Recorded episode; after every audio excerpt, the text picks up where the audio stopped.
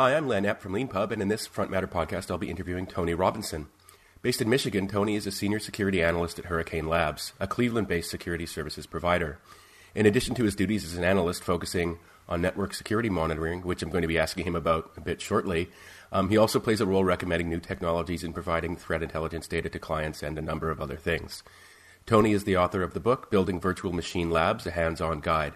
His book teaches you everything there is to know about building and maintaining a virtual lab environment, which is something I'll also be asking him about.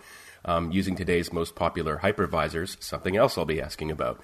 Um, you can read Tony's blog posts at hurricanelabs.com slash blog slash author slash Tony uh, dash Robinson, and I'll put a link uh, in the transcript for that. Um, I should also say that under normal circumstances, you can follow Tony on Twitter at DA underscore 667, though he's currently taking a break from Twitter until Thanksgiving, which sounds like a good idea to me. Uh, yeah, I just got family that's out of town and don't get to see them very often. And not only that, uh, we just we moved into this place in uh, June of this year, and we're hosting family. So I just want to make sure that you know I don't set anything on fire and make it make a mess for Thanksgiving. that sounds that sounds like a really good idea. Um, so thanks very much, Tony, for being on the on the Front Matter podcast. Um, I, um, it's both an honor and a pleasure. Oh, thank you. I always like to start these interviews by asking people for their origin story. Um, so I was wondering if, if you could talk a little bit about how you first became interested in, um, let's say, you know, computers and, and software. Well, um, my story goes back to high school. You know, a lot of people that I know in computers and information security, they date their stuff back to, you know, when they were just going to grade school. They had computers, they grew up with them. My story starts in high school. Uh, we had access to a computer. My dad was a Ford factory worker, so our first computer was uh, given out through uh, the Ford program. Uh, that happened at about the turn of the millennium, where they were giving out uh, heavily discounted PCs to um, different Ford families.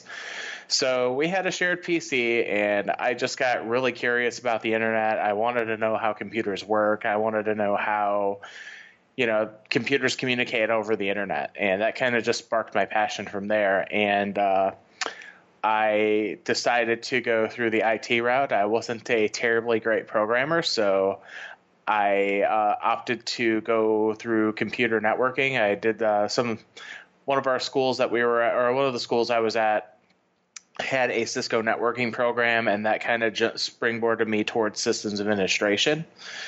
So I did that for a few years here in the state of Michigan, and then simply by a twist of fate, one day I go to a bookstore and I find a magazine called 2600, the Hacker Quarterly. And that kind of gets me towards information security. Know, I figured out that uh, information security is actually a passion for a lot of people and that it's a job function that's available out there. And you know, there are people that get paid to break into systems or defend systems on a day to day basis. And you know, I was having a great time as a systems administrator, but I was really kind of curious about uh, security. So um, I took a leap and ended up in Maryland working for SourceFire pre Cisco merger.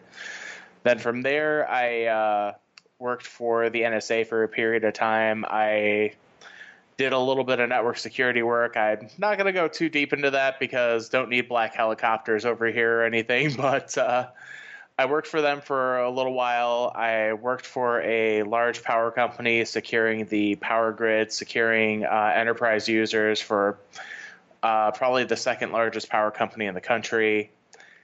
Um, went back to Cisco for a little bit. They said, you know, we've seen what you've been doing. Like I I had honeypot projects. I had talked at security conferences. I had written numerous blog posts, and they liked what I had going on, and they brought me back for a little while. And you know, then we decided we wanted to come back to Michigan, me and my wife, and uh, Hurricane Labs was nice enough to bring me on, and they've been they've given me a ton of freedom and a ton of ability, which is uh, you know part of the reason why that book got written is because they gave me the freedom to do so, and that just kind of brings me here to today. So. Yeah, thanks for that really good about, account. Yeah, um, I've, got, ah, a, no I've got a few questions. Um, actually, one that I hadn't been intending to ask about, although it had kind of crossed my mind, was um, so you grew up in Michigan. Um, yep. Say your dad worked for Ford. Um, what was that like being part of a, a, you know a kind of Detroit or I mean, Michigan, you know, auto industry. Actually, we did grow up in Detroit. So okay, okay, yeah. Um, so being, I mean, one of the things obviously a lot of people know about Detroit's story is how there was this period of decline for a while uh, in the auto industry and things like that. And I was wondering if if that affected you or your friends or your family in any particular way. I mean, uh, so there's a misconception, you know, especially in the government and in other organizations, that if you have a family or if you have a family who's working for uh, Ford Motor or the auto industry, that you have it pretty good. And, you know, things were pretty tight for us. So that's part of the reason why, uh, you know, I wasn't really introduced to computing until I was a teenager, is that money was a little bit tight. But, you know, we had family, we stuck together, and we kind of, we helped each other out. You know, they're my parents are the main reason that I managed to get through college is because you know I I lived at home with them. They let me do that. I worked my tail feathers off, and they supported me and they helped me get through it. So. You know, money might have been a little bit tight, a little bit tighter than we would have liked, but we managed to make it work. And, you know, um, he retired a few years back. Uh, he has about uh, 27 years of experience at Ford. Wow! Wow! Mm-hmm. Um, yeah, thanks for thanks for that and for clearing up that that misconception that yeah, I think some people kind of sometimes cynically or even sarcastically adopt towards the industry. Um, speaking of studying in university, um, one of the themes of this podcast is, uh, or one of the questions that comes up all the time, is um, if you were to start over now and things do change very quickly uh, in IT, would you study computer science formally in university again? Or if someone were starting out now, would you recommend it? Well, actually, it's funny that you mentioned that. I get this a lot on social media, on Twitter. I have a, a lot of people, every so often, I'll say, um, if you want advice or if you want recommendations, I kind of do like a hands off, like career guidance kind of thing where people say, This is what I know. And I ask them where do you want to go, and I say this is this is the path I think you should take. So, um, in terms of like general IT background, um, the best thing I can say for people who want to get involved is that there are a ton of resources out there that weren't available before. Like there are um, resource there are ways to get cheap hardware through um, companies that are trying to get rid of their old stuff, like uh, ServerMonkey or Save My Server or the North American um, Technology Exchange is one of them. So there's plenty of cheap hardware available out on the internet. Um, there are free training resources. Cybrary.it has a ton of resources out there if you're a dedicated self learner and you just don't have the money to work with. There are people who are recording their content and putting it out there for free and you know some of it might be based off of certifications that you may or may not be interested in but the thing I would take away from that is that those certifications, you don't have to have them. They just kind of give you a foundational knowledge to build up your capabilities. Um, and one of the reasons why I wrote the virtualization book is another aspect of that is getting the hands-on experience. That it's really hard to get your foot in the door in IT and information security in general because people want experience. And if you say I've built labs, I've done this, I've worked with this technology, or I've done computer security challenges and I networked at these conferences, both IT and security it's really easy for you to build a network of peers that know you and know what your capabilities are and are willing to vouch for you. So, um, if there's anything I would do differently, is I would find out about conferences in the areas near me or um, any local security or IT gatherings and just make yourself known. You know, just make friends. And sometimes that's easier said than done because a lot of us computer types are introverts. So, you know, sometimes it just uh, takes a little bit of breaking out of your shell, but it's very much so worth doing. One thing I've heard people say sometimes is that even if um, you know uh, getting a formal degree isn't absolutely necessary for a career, and it obviously isn't. Um, if you do want to work for some of the big companies, it can often be something of a requirement, like you know Google or, or Facebook or something like that. Is that true of government work as well? Um, for government work, it's kind of a 50 50 split. If you have uh, some background in education, well, first off, if you have background in education, you're currently going to school. If you're fortunate enough, there are scholarship programs for service, especially for the Department of Defense and various other orgs, where whereby uh, you pledge to um, submit f- to five years uh, working for the federal government, and they will pay back your student loans. So, if you're going to school and you're thinking about it, it's a good way to get experience. It's a good way to get your foot in the door, and also to have your student loan debt kind of managed. Um, Pretty important these days to get that managed. Exactly. And the other side of that is if uh, you have enough years of experience and you know going to work for the government is a passion it's something that you want to do like you want to you want to do the mission or you want to work for your country as a government and better their security standards or IT standards then if you have enough years of experience and have you know can back it up on that piece of paper your resume then more often than not they'll be happy to have you and speaking of experience, actually, I have one question, uh, or uh, one, a few more, but um, uh, one particular question about it, which is: so, what, what's your what's your day like working for Hurricane Labs as a as an analyst? Um, a lot of the times, I have a lot of freedom to do practically whatever I want. You know, if that's um, playing around with uh, virtual machines, if that's developing training material, um, like right now, I'm working with an individual by the name of Chris Sanders. He develop security training material and he's not associated with hurricane but so long as i'm not working a critical case or something that isn't like waiting for my attention um, they're letting me record training based off the book and you know they don't have it's not a conflict of interest to them. They don't mind that i'm doing it you know. So my days could be helping out the other security analyst in looking at an event. It could be communicating with customers and you know utilizing soft skills to explain what's going on with them or kind of handhold them as they need it. Um, I could be demoing new technology or trying to figure out uh, better ways to integrate some of the data or threat intelligence we have and better give it to our customers or have it uh, work out in their favor. So it's kind of a it's a kind of a weird role where you know it's if you're familiar with Game of Thrones, um, it's like a Tyrion Lannister role in that I drink and I know things, and I'm kind of have like an interesting advisory role, and it's a lot of fun, you know, because you know it, it it just has a huge degree of trust, and I'm very thankful to have it. And uh, you said a couple of words about you know critical and an event. Um, and I guess I'm just curious about, you know, some people might, like myself to some extent, might have a kind of romantic notion about what it's like to be working in security every once in a while. I mean, do things happen like, you know, your kind of your your own version of a red phone goes off, and it's like, Tony, we need you right now. Someone's being attacked, and and and we need to, you know, repel it. Um, I mean, typically that kind of thing happens like whenever there's a new O day or zero day vulnerability, a new vulnerability that uh, is out there and actively being exploited. It's, you know, what do we need to tell our customers? Um, how is this how is this going to affect them?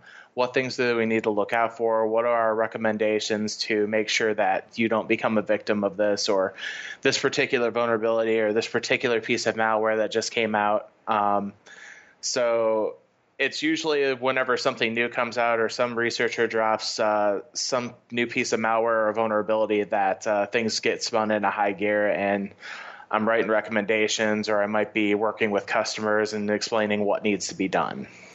Um, one thing I'm really curious about is the relationship that um, you know security analysts might have with um, enterprises that they engage with, and I, what I mean by that is is what's the attitude like from the enterprise side generally, and without necess- obviously without necessarily referencing any specific client or even experience you've had. Um, what's your general sense of how, let's say, people in the executive, the C suites, like you know, executives relate to security? Is it something that they treat like an annoyance? Is it something that they're not well versed in, but they do take seriously? Well, Man, that's a that's a heck of a question because I've seen all ends of the spectrum there. There have been C suites that, you know, you have compliance requirements and security. If uh, any of these sound familiar, PCI, HIPAA, Sarbanes Oxley, these are compliance requirements that you have to have certain security measures in place in order to do business. And some C-suite, some management see, well, it's a um, either we can accept the risk and we can accept the fines and it's business as normal, or it's we've been burned by this before, and we need to take it a bit more seriously. So. Um, I've seen both ends there, and sometimes it's a bit frustrating when all they want to do is just accept the risk and just move forward. And then other times it's really refreshing when they realize, you know, this is customer data, this is private information that is that they're liable for, and they realize the gravity of the situation that this is people's lives that they have in their hands. Um, that reminds me of one of the things I've come across. Um, not so much in direct personal experience, but just reading around, which is that often you can find in some companies a um, a culture where in the C-suite there's actually it's actively promoted what that one should not have any domain specific expertise. Um, and it's one of the things I ask people about um, when it comes to basically IT related matters is is may- maybe if you're just shipping sort of you know toothpaste as opposed to shoelaces, you know you can adopt a kind of abstract relationship towards what you're doing, and just apply some kind of you know to put it in you know in a sort of derogatory way, sort of business school models. Is that something that's actually not appropriate for a world where you know that has been eaten by software?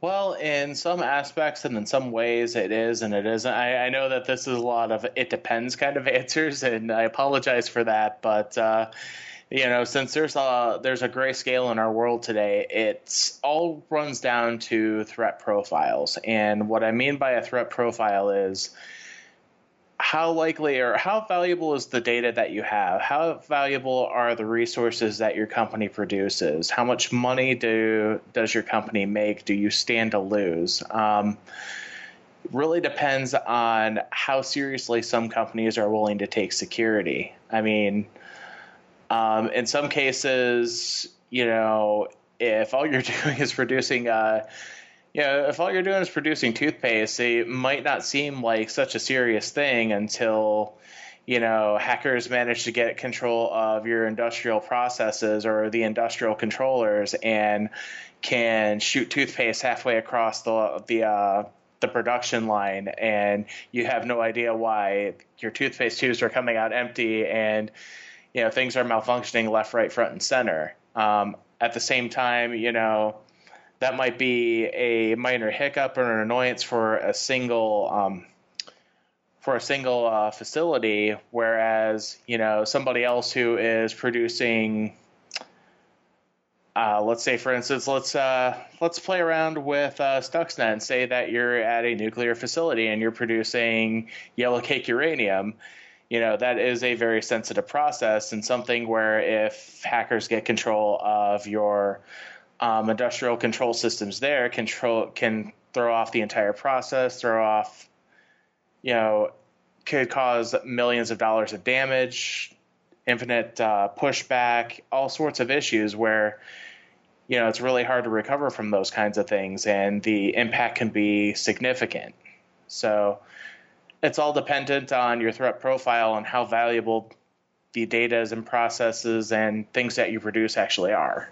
Yeah, that um, for those listening who perhaps haven't heard of Stuxnet or haven't um, read about it in detail, it's a fascinating story. I'll, I'll, put a link to some to some. There are many articles about it, but I'll put a link to that uh, in the in the transcript for this interview. But yeah, the um, basically, it, it, it's as I understand it, some government actors um, yep. managed to really get into the details around how certain um, uh, devices worked in the production of, um, I guess, enriched uranium in, in Iranian nuclear facilities.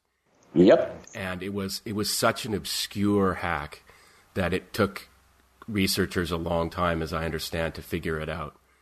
Um, it was yeah, it did all sorts of gritty of the way the machines worked. It was really fascinating because you know, like you say, they required an in-depth knowledge of how those machines worked and not only that it actively hid itself. It did a bunch of fascinating things and there was a ton of fallout because this malware that was targeted from one particular place just ended up spreading outside of that you know because of unforeseen circumstances you know?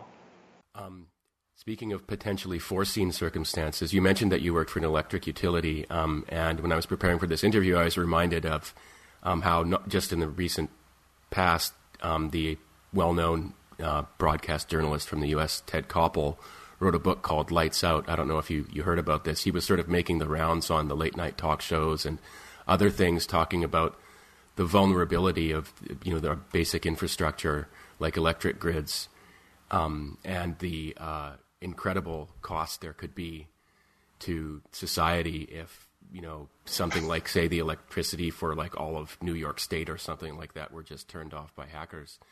Um, what's your and so he he was you know sort of deliberately fear mongering, and I was wondering um, if that particular problem keeps you up at night, and if it doesn't, is there something else that does? Well, it's uh, funny that you mentioned that. Um, there was an organization whose name escapes me. I'm going to have to find the name of the place, but it was an organization that is known for insuring obscure things. And like they would insure like a if a supermodel had a really gorgeous pair of legs they would insure that if um, a singer had a wonderful voice they would insure that and they had research to back up why particular things were as expensive as they were, or you know, to the market to say we think it's worth this, therefore the insurance value is this. And this organization, whose name still escapes me, I'm going to remember it later, and it's going to drive me nuts. But they, um, it was asked of them if you had to insure the um, the northern the uh, North American power grid what kind of a value how could you put a value on that? And there was a ton of research that was put into it as to you know how much money would be lost if this portion of the country hypothetically lost power if it was a major urban area if there was um, major fallout. And you know thinking about it like thinking about all the damages and all the costs and all the potential loss for life is really rather crazy. I mean, all we have to do is look at what happened in Puerto Rico recently to see that a catastrophic loss of power and infrastructure could you know result in a massive loss of life, you know there are aspects of a disaster where if you lose power, you typically don't think about it, you know, like life support systems in hospitals and things of that nature, where they're relying on power in order to stay alive. So it's really interesting to think about how how spy or how cobweb delicate like things like the power grid could truly be, and if somebody had you know access to those systems, how easy it would be to plunge por- portions of the country or the entire country into chaos, you know, depending on what kind of access they've got. And, you know, I, I know that that kind of sounds like fear mongering as well from my side, but uh, researchers from an organization, uh, Dragos Security, they are really good at sussing out issues from, you know, security issues in the power grid and determining whether or not, you know, an issue in a power plant or a water treatment plant that happened someplace in the country, whether or not it was just an errant piece of malware that attacked a system or if it was actually orchestrated damage that happened. And, you know, nine times out of 10, at least right now, it's just malware happens to get on a system and there's no major impact. But, you know, that is something that keeps me up and keeps me wondering if somebody actually had a level of access to do those kinds of things, how bad could it possibly get? You know. Mm-hmm. Mm-hmm. Um, actually, that for some reason reminds me one question I was really looking forward to asking you is. Um, uh, mm-hmm. so using the term AI loosely, as a lot of people do these days, more like you know machine learning is often what they're referring to. But what concerns are there in the security community around that? So, for example, can a could could a system, and perhaps this is something that already exists, but can you build something that can just kind of run infinite attacks against itself um, and innovate that way? And then suddenly you've got uh, an operator out there that there are no humans behind um, that can actually iterate attacks on its own. Well, it's kind of funny because there was a um, DARPA challenge at DEF CON. It was a year ago where they had systems that were designed to both attack and defend one another. Like they had a set of AI and machine learning systems that they threw onto a enclosed network, air gap network on its own, and they brought them to Las Vegas, and it was a simulation on how AI would find vulnerabilities and attack vulnerabilities, and it was just absolutely insane how fast these things work. However, um, you know, a lot of people are worried about artificial intelligence and machine learning and what it can mean, you know, in terms of automating attacks and automating security and things of that nature. Is that uh, a lot of these systems, they're not. I'm not going to say that they're signature based because they're not, but machine learning and AI were depend on having a set of data to learn from and a constant environment to where they're able to say this is normal and this is not. And because you know data and net, computer networks and data systems change so frequently, it's really hard to be able to train these AI and machine learning systems to be able to adapt to changes in the environment. So, if you rename a file or if you change a directory from where it's running and you try running that same executable again, something that's machine learning or AI based might think that it's fine to leave it alone because, you know, um, I renamed PowerShell to derp shell and moved it to one file, you know, to, from one part folder to another, and suddenly everything is okay. I've never seen that before, and I'm going to assume that it's all right because it's not in my data sets, and I don't know what to do with it. So, so we don't need to worry about um, security analysts being beaten the same way. You know, AlphaGo has cracked Go. Uh, I wouldn't say necessarily, just because there's at least for the foreseeable future, you know, there's going to be a human aspect, somebody that has to help train the machine. Somebody, I use this term lightly because it's kind of, you know, information security has a lot of acronyms and terms from the military, but AI and machine learning is a quote unquote force multiplier where you have somebody that is manning it and making sure that it's running properly but it can help you do more things. You know, it can help you look at more data, but it needs somebody there to validate and give a thumbs up and say, "Yep, this is accurate," or "This is what I'm expecting," or say, "Hold the phones. Why are you doing it that way?" Mm-hmm. Mm-hmm. Um, one question I have is about the concept of red team and blue team, which mm-hmm. I'm sure everyone listening who's uh, familiar with the security space knows all about what what that is. Um, but I was wondering if you could talk a little bit about that and about the nature of is, about the competitive aspect. Uh, it is uh, rather competitive. Um, I will definitely say, and uh, for the most part, my career in both IT and security has primarily been blue team and you know, sussing out the bad guy. Oh, right. Huh? Okay. So, yeah, so I just wanted to ask if you could explain what red team is and what blue team is. Oh, okay. All right. So, to put it basically, you know, blue team are the protectors. They are the ones that are identify, you know, like identifying the vulnerabilities, patching the vulnerabilities, um, putting up the security systems or the layers of that security onion, you know, for an enterprise in order to protect it against attackers. Whereas the red team, they are the ones that are, uh, depending on what type of test you want done. Um, they might have a limited scope or a limited range that they can attack, and their goal is to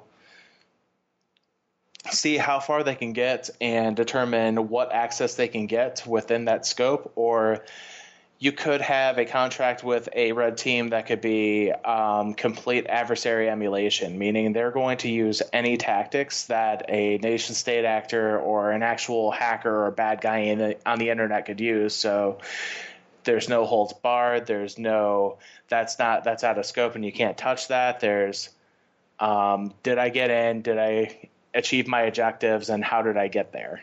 So uh, the red team is attack. I equate them to the sword, and the blue team is the is the fence, and equating them to the shield. And before I interrupted you, you were saying that um, you uh, you you found yourself being blue team for most of your career. Yeah, uh, I found myself blue team most of my career because um, it's kind of like a natural transition coming from an IT background, in that uh, if you've done systems administration or network or computer networking or network administration, um, a lot of the skill, you know what you know how these systems are built and you learn how to defend them and you learn where the weak points are and what needs to be shored up.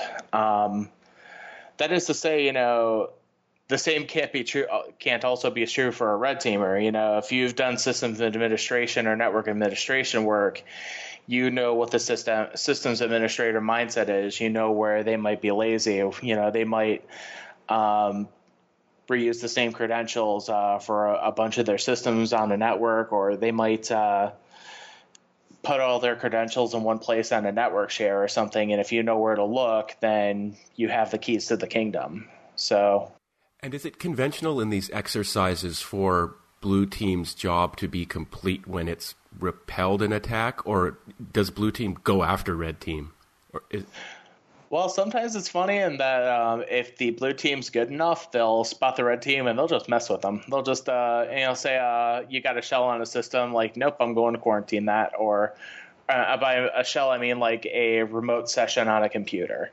Um, they're just going to kill that connection. Or so to kind of answer the question, um, blue team isn't considered a failure if they weren't able to spot the red team. The goal is, you know, the goal is for both sides to learn from one another. So if the red team couldn't get in, they ask, "What were you guys doing to block me?" And you know, we'd say we were using this technology, we were using these things. We saw you trying to do this, so we just assumed that this was coming next, or um, the the blue team might say, "We never got an alert. We never saw anything. So how did you all get in?" And that's when they produce the report and they say, "Here's all the things we did. Here's how we got from one system to another," and you know, produce the evidence that they got there. So both sides learn from one another. There's not really a there isn't really a loser in these exercises. And um, in in real life, um, if a company, say, is being attacked um, can is it ethical for its analysts to go after the attackers? And I assume it is, but to, to is there some limitation on that? Is I mean, I just I'm just curious about the real, like in the trenches. Like, for example, is do you want to perhaps not antagonize them and just kind of bat them away and become a boring target? Do you expose yourself by attacking them in return?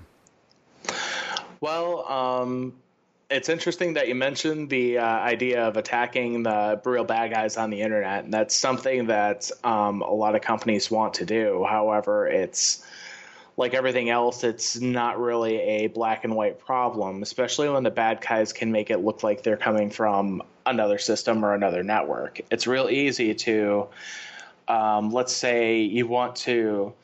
You're, you're the bad guys, you're party A, and you want to attack party B.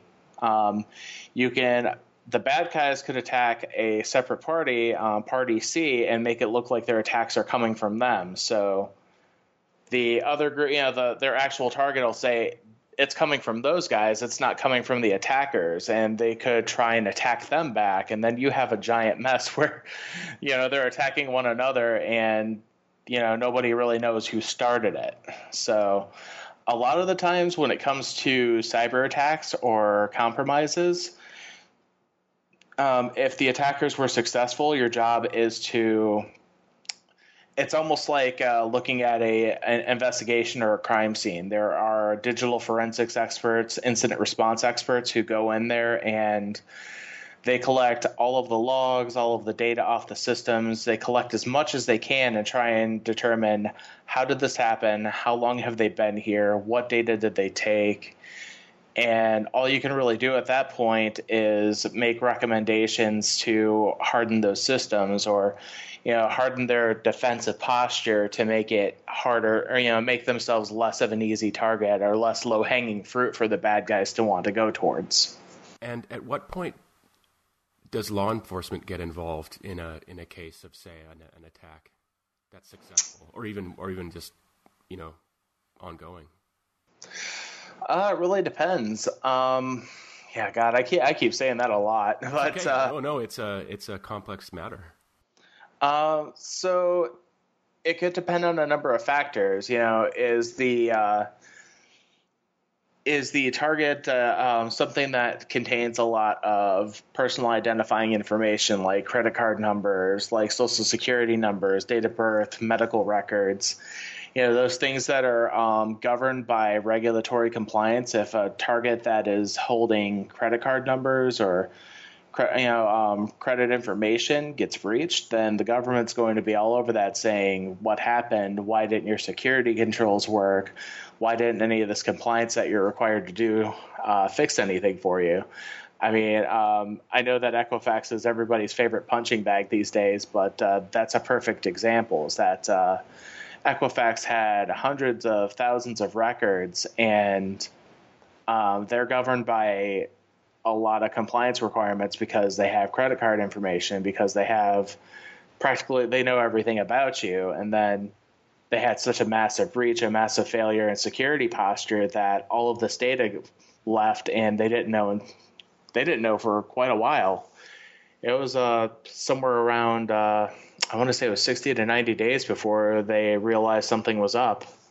And, you know, in terms of uh, attacker timelines, that's that's an eternity. So um, the government definitely, you know, if the if it involves regulatory compliance or anything that is regulated, uh, the government's all over it. If it's, uh, you know, mom and or a, a mom and pop shop that uh, you know might not see a lot of business or might not be uh, critical to um, national infrastructure or anything of that nature, they might be a little bit more lax about that. So. Yeah, that's really that's really interesting. Thanks for that, that answer. I was curious about just the, the, the spectrum of activities and where they might get, get touched by different um, law enforcement agencies and regulations and things like that. Um, know, I could I could just tell you from my past. Uh, not getting into too many details, but there was a uh, incident at one of the places I worked at where you know we thought we had industrial control malware, and um, it turns out it really wasn't as bad as we thought it was. But then you know um, DHS got involved, and um, the you know, DHS got involved. They wanted copies of the data. They wanted to send things off, and when you send data to the government, it's kind of like uh, it's a one way street. You're sending data to them, and if if they're feeling fortunate, they might give you something and they might let you know what happens. But most of the times, it's kind of just like a black hole. Um, and if anything comes of it, they might let you know what happened down the line. Is it a is it a stressful job? Um, depending on what aspect or what jobs you or what job you're doing in security, like if you're a security operations analyst and you get a little bit of anxiety with having to deal with uh, angry customers, it could be very frustrating. Um, I know people who are um, incident responders, or they might be um, they might otherwise be contractors or they might be uh, professionals that get set out to customer locations or flying by plane to new locations every single day of the week. And some of them thrive by that life and love being able to see new things and go to see new places. But uh, after a while it can be kind of stressful you know? Um, a lot of the time with my job i kind of feel like you know I feel like my job is a little bit unique in security in that uh, I'm given a lot of freedom and uh, it's not too terribly stressful most days. But for your average analyst, you know, if until you develop a little bit of experience and uh, have a little bit of uh, experience under your belt, it can be a little bit stressful at first if you don't know exactly what you're doing or what the next steps are. You know, yeah. so it's very important to stay cool under pressure. Yeah, speaking of, um, uh, you just triggered something there of not not knowing. Um, I, as I understand it, there's a um, just kind of unresolvable tension in security between transparency and secrecy. Um, and for example, how much information should you share with other people? Does it make the community stronger? You know, the I guess the blue side for everybody to share as much information as they can about their own defenses, or should you, or should you, you know, keep something in your back pocket? I had a martial arts uh, trainer once who said, you know, every sifu keeps keeps a few tricks up his sleeve that he doesn't teach.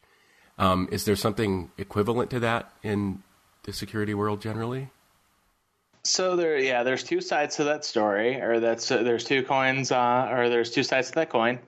Whereas uh, so sometimes uh, red teamers or penetration testers, as they're uh, sometimes called as well, Uh, they might have their own custom pieces of software or custom implants or methods that they use for getting into systems that they keep a secret. Um, they might share them with clients and tell them how they used it to get onto a system and you know they write up their reports but you know amongst friends like it's a secret and i'm going to keep it safe you know that's my secret sauce that's how i do it um, whereas the other side of that is um, you know in spite of what i said a, a, moment ago about the government being a one-way street uh, they facilitate something called uh, ISACs. So there's different, ver- you know, the different verticals like financial, um, industrial control systems, um, different uh, different verticals in our country. They have these threat sharing programs to where um, it's kind of like a forum where you can say uh, we've seen this threat, or the government will say we've seen this threat out in the wild. You might want to check your logs for it, and you know, maybe uh, one organization in that vertical will say, we've seen this, here's some file hashes. Um, just FYI, if you see this, be aware that this is probably something bad. So, um, threat sharing initiatives are a great thing. Um, information security and IT conferences where the red team will debut new tools that they just developed and they'll say, here's cool new things that I'm using to get around these security problems. And then the blue team might respond and say, here's how I'm finding your new, your uh, new security tools and I'm going to tell everybody how to do it. So it's a, it kind of turns it into a game of cat and mouse when you're sharing all of this knowledge, but um, at the same time, you know, it's better to share this information so that both sides can improve themselves rather than just let it kind of remain a secret and keep it stagnant, you know? Speaking of games, I saw uh, a reference uh, in something you wrote once to capture the flag. and I wanted to ask you about what, what what's what's that? I mean, I know the I know the you know playground game. Okay, so in a lot of IT and a lot of security conferences around the country, um, they have uh, CTFs, and these CTFs are just they're kind of uh, challenges to test yourself. Um, they might be programming challenges. They might be, I want you to get onto the system and I want you to find this file called flag.txt and I want you to tell me what the hash is in it. You know, you collect the hashes or you collect the flags and you get points and you might get prizes. So there are a variety of different CTFs I've seen before where they could be um, here's a forensic image and I want you to find the flag in it, or here's a file that I need you, or here's a uh, executable. I need you to reverse engineer it and get it to spit out the flag. And you know, it might be a program that uh, the flag's a hidden function that doesn't normally execute, but you debug it or you mess with it enough, and it'll print the flag out. So they're kind of uh, these interesting little challenges that uh, you can use to better yourself. And uh, one of the more common ones that I recommend um, is a set of CTFs called Over the Wire. Um, you can easily Google for it, uh, but it's a kind of introductory um, set of challenges where they'll say, We need you to find this file that's exactly this size and it has this many lines in it. And you would go and say, Well, what program can I use to sort through this list of files to find, you know, files that meet this criteria? And you know, there's introductory challenges like that, and then there's the crazy complex stuff where um, like the FireEye Flare challenges that they do yearly, the FireEye, the malware company, where they'll say, here's an executable. We want you to reverse engineer this and get the flag for the next challenge. And you can't access the next challenge until you get the flag from this challenge and so on and so forth. So uh, their exercise is kind of like that hands on training, kind of like building up a lab, like I recommended earlier, that um, they will make your head, they will grind you out. They will make you go crazy. They'll make your head pound, and you won't want to stop until you solve it.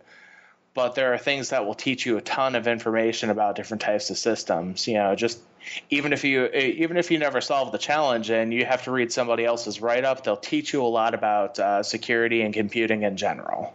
Speaking of labs, I guess that's a good opportunity to move on to the subject of your book. Um, could you talk a little bit about virtualization and what what a lab is and why why it's important to understand this.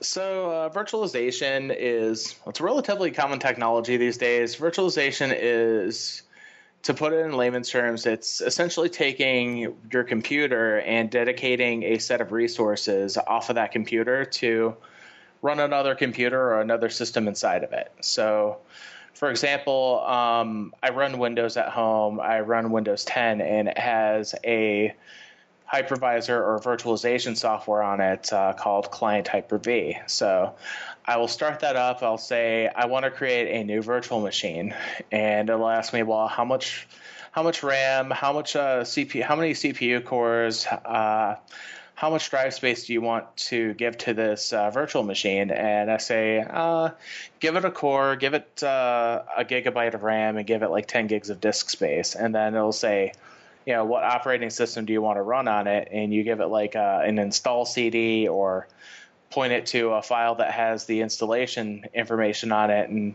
you tell it to go and it acts like it's its own computer but it's in, you know it's its own little virtual computer that's running inside of yours and i use virtualization in lab environments to help me recreate customer issues you know with hurricane labs or to help me uh, test out new pieces of software that my boss might want to use and like he'll say I need you to set up an environment and run these two pieces of software and see if they can be integrated. And I'll spin up two VMs. I'll install the software and I'll try and get them talking to one another. You know, so it's very important for learning how to learning new pieces of software, learning how to network things together.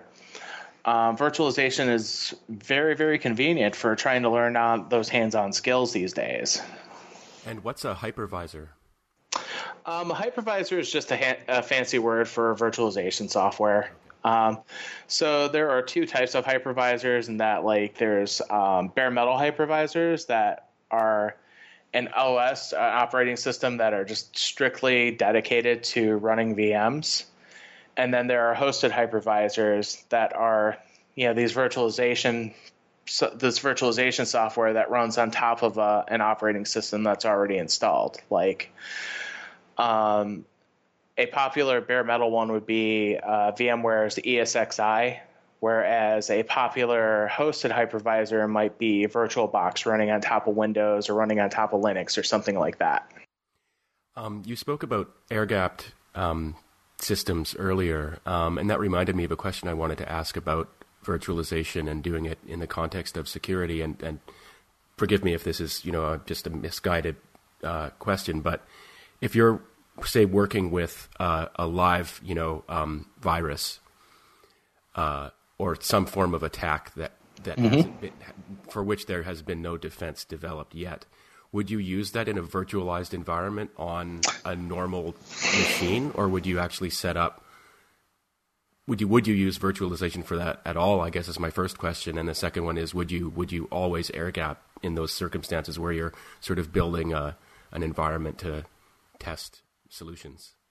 So it's uh, interesting because uh, funny thing about the book that I wrote is that a lot of the things that I do are really uh, a lot of the things that I tell uh, readers to do are more focused towards building a malware analysis lab, kind of what you're talking about, where the ways to jump out of that virtual environment or to uh, jump out and attack other systems on the same network, I make it a point to say to disable those things. Like um, VirtualBox and VMware might have shared folders or the ability to drag and drop to and from like a virtual machine to your physical computer's desktop. And I tell users explicitly disable all of these things because you know if you're running if you're running malware the malware could escape the lab or if you're trying to uh, simulate a penetration test or attack a host on your virtual network that way those attacks won't affect hosts outside of that so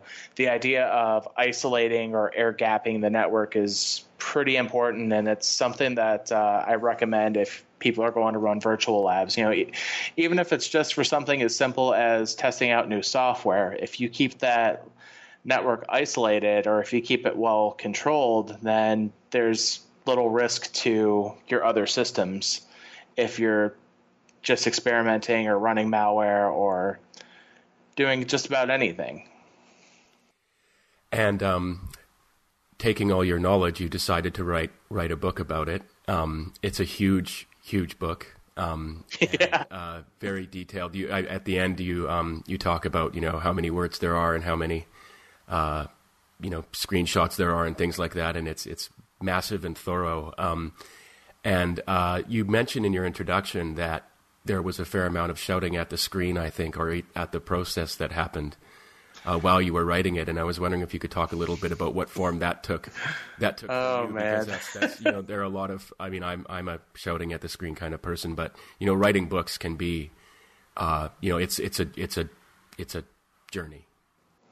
It definitely is. And you know, before moving on, I'm going to say that uh, before I decided to write this book, I tried writing a book two other times, and you know, for various reasons here or there, either I couldn't progress it enough or I didn't have a clear like a clearly defined idea. You know, this whole book writing thing was very new to me and I had no idea how I was going to do this. And you know, one day my boss at work asks, um, I'd like us to have some training material for our uh, level one technicians to to work with, and do you guys feel like writing something? And you know, that was all that it took for me to go off on this completely crazy direction and building a virtual lab. So, a lot of my frustrations with the book is that youth a lot of people who are in IT or in InfoSec think that they're masters, and then you actually try to teach something and document how you do it, and uh, the programs will throw curveballs at you that you didn't expect, or they operate in ways that you like, huh, that's interesting. It doesn't normally do that for me, and you have to figure out why it's doing that weird thing. You know, like. Uh, I before I had started writing this book, I had never used uh, Microsoft's client Hyper-V for virtualization at all, and uh, it had a couple of unique problems that I ran into for getting networks to talk to one another or getting them to uh, communicate, uh, the VMs on different networks to communicate, and I had to do a lot of research and contact uh, Microsoft's TechNet forum for recommendations on how to resolve my problems. And, you know, it's just uh, little things like that, things not operating exactly how you expect them to, where you're just. I, uh, I, I was just like I've torn down my lab. I've fiddled all of these switches. I've set all of these configuration options, and you're just not working for me. And then your only recourse is to say, "Okay, you guys are my only hope. Please help me." Um, and you had, uh, I, I, you actually, I think you rallied some troops around you. You had a fair amount of uh, assistance along the way, which is always, which is actually a pretty um, common feature of successful books. Well, it's fascinating is um, when I was making the book that I made it free, or I uh, made it available for free while I was writing it, and I mean, I've, I've I haven't seen that done ter- too terribly often. I'm not going to say I pioneered it, so um, but while I was writing it, I would make um, another portion of the draft available, and I would put it up on my website and say, um, "Take a look at this. Maybe it'll help you." Um, if you have any suggestions, let me know. And people would say uh, this isn't accurate, or this page has a bunch of errors, or somebody would say this isn't this type of uh, virtualization software. You're a little bit confused, and you know, I, I learned something very quickly in that. Um, it's very easy to get people to give you recommendations on the internet. Uh, so um, I'm going to kind of segue a little bit here and say the hacker mindset is to use things in an unconventional manner or to go off the rails a little bit. And on the internet, it's very easy for people to give you feedback or tell you why something that you wrote isn't necessarily accurate or isn't necessarily correct and the way that I use that to my advantage is I put these these uh, drafts out there, and I would say, "Here's some free information. Let me know what you think." And I would say, you know, for every little bit of every issue or negative bit of feedback, I would say I need to account for that, or I need to improve this section, or maybe I should move these parts around.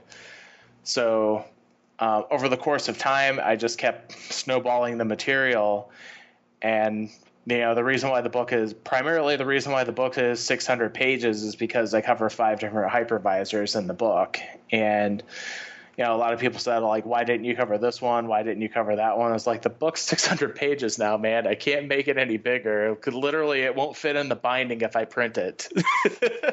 yeah, yeah, yeah. No, thanks for that story. Actually, that's um, that's a, I think a relatively rare one in the conventional self-publishing world. Um, obviously, you know, Leanpub itself is is is was built around the idea of publishing a book while it's in progress and getting feedback and iterating while you go along. Um, it's interesting though; it is rel- it is rather rare for people to make it free uh, while it's so, in progress. And what they will do sometimes is um, make the price very low at the beginning and then increase it as the book increases in length and the certainty that it will be delivered um, increases as well.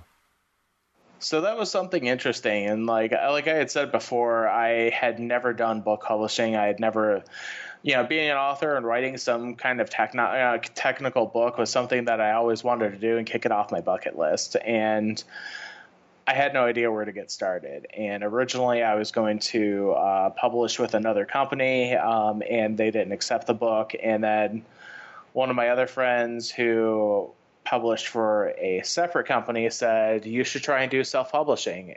And at the time i was like i don't know if i can handle that. I don't know if i have the resources to do that. And i'm pretty sure there are grammar errors all over this thing because in spite of english being my first language i'm terrible at it. So um, you know, it was uh, while I was saying who should I go through for self publishing, and uh, one of my followers on social media said you should try out Leanpub, and another one said you should try out CreateSpace, and I looked at them, and there's no non compete agreements between either of them to where. Um, one side, you know, one side doesn't say if you publish with us, you can't go with the other. So it's just like, well, why not do both of them? And you know, I there was another uh, individual by the name of Ray who recommended uh, Leanpub to me because of the, the model that you guys have, where it's just constant improvement over time. And if I had done things differently, I might have considered doing it that way. So I learned a lot in writing this book, and I'd actually be really interested if you know at a security conference saying like this is what I learned about doing this, you know. Yeah, it's um, it's uh, it's really um, if anyone out there is, is thinking of writing a book, uh, listen to some stories first is something I would definitely say. And if there are people like you know what Tony's suggesting, who are generous enough to talk about that process, it's it will save you an incredible amount of time and shouting um, to just understand that you know the experience you're having is probably not the first time in human history that someone's experienced that, and not the first time in the world of writing and self-publishing that people have experienced that too and especially grappling. And, and, you know, if your book is going to be very useful to people, it probably will necessarily involve uh, at some point grappling with something difficult and, and solving a real problem. Um, mm-hmm. uh, that's that's sort of you know uh, what makes it useful to other people. Um, my last question uh, for you is a selfish one, which is I've seen that you use the character Kirby as your avatar uh, around the internet um, and Kirby is one of my favorite Smash Bros. Uh, characters to play, and I was just wondering if there's a story behind why why you use Kirby. Well, um, I'm going to tell that, and uh, just you know, for giggles, I'm going to tell the story about why, why my book was originally named the Avatar Project. Okay. Just for funsies too. Yeah. Well, uh, the reason I choose Kirby as my avatar and I like him so much is because Kirby represents the ability to dynamically change to your environment. You know, Kirby sucks up people's powers and uses it against them. And I like that because it demonstrates the ability to adapt to changes and adapt to difficulties. You know, Kirby doesn't just uh, sit down and take it. He learns from he learns from his mistakes. He learns from um, you know adversity, and he overcomes it. And I know that's a lot to take from a little pink puffball, but you know that little pink puffball you know like has cracked a planet in half in some of his games. Has can wield a lightsaber can do uh do kung fu all sorts of crazy things. And it just is I, I think it's just an interesting character because it just represents represents the ability to adapt to your situations now, um, the reason I chose uh, Avatar as my working book title or the Avatar project is uh, based off of one of my favorite uh, video games, uh, XCOM 2. And uh, the long story short, you know, spoilers, but the game's been out for a few years now, is that uh, your soldiers are trying to prevent uh, an alien force from enacting a project that they call the Avatar Project. And the Avatar Project is this alien being that is like the perfect culmination of human genetics and alien technology. And I thought, you know, the Avatar Project sounds like an ideal book name because it's building a lab environment in your own image. I'm giving you the baseline to do it, and then it's up to you to recreate it in your own image using the knowledge that you've picked up since, you know, from us working on the book together, from mine guiding you and starting you off with that baseline. It's up to you to determine how your avatar or how your network is going to be built. Uh, thanks very much for that answer uh, and for that uh, poetic uh, explanation of, of, of Kirby. Um, that, that, was fascinating. Um, and well, thanks very much, uh, Tony, for being on the Leanpub Front Matter podcast and for uh, using Leanpub to sell the PDF of your book. I appreciate it very much, and I am happy to be here and I just hope that the book uh, helps somebody else out there. That's uh, you know I I love to teach. I love to teach new things. So if you got something from it, then my job is done. Thanks.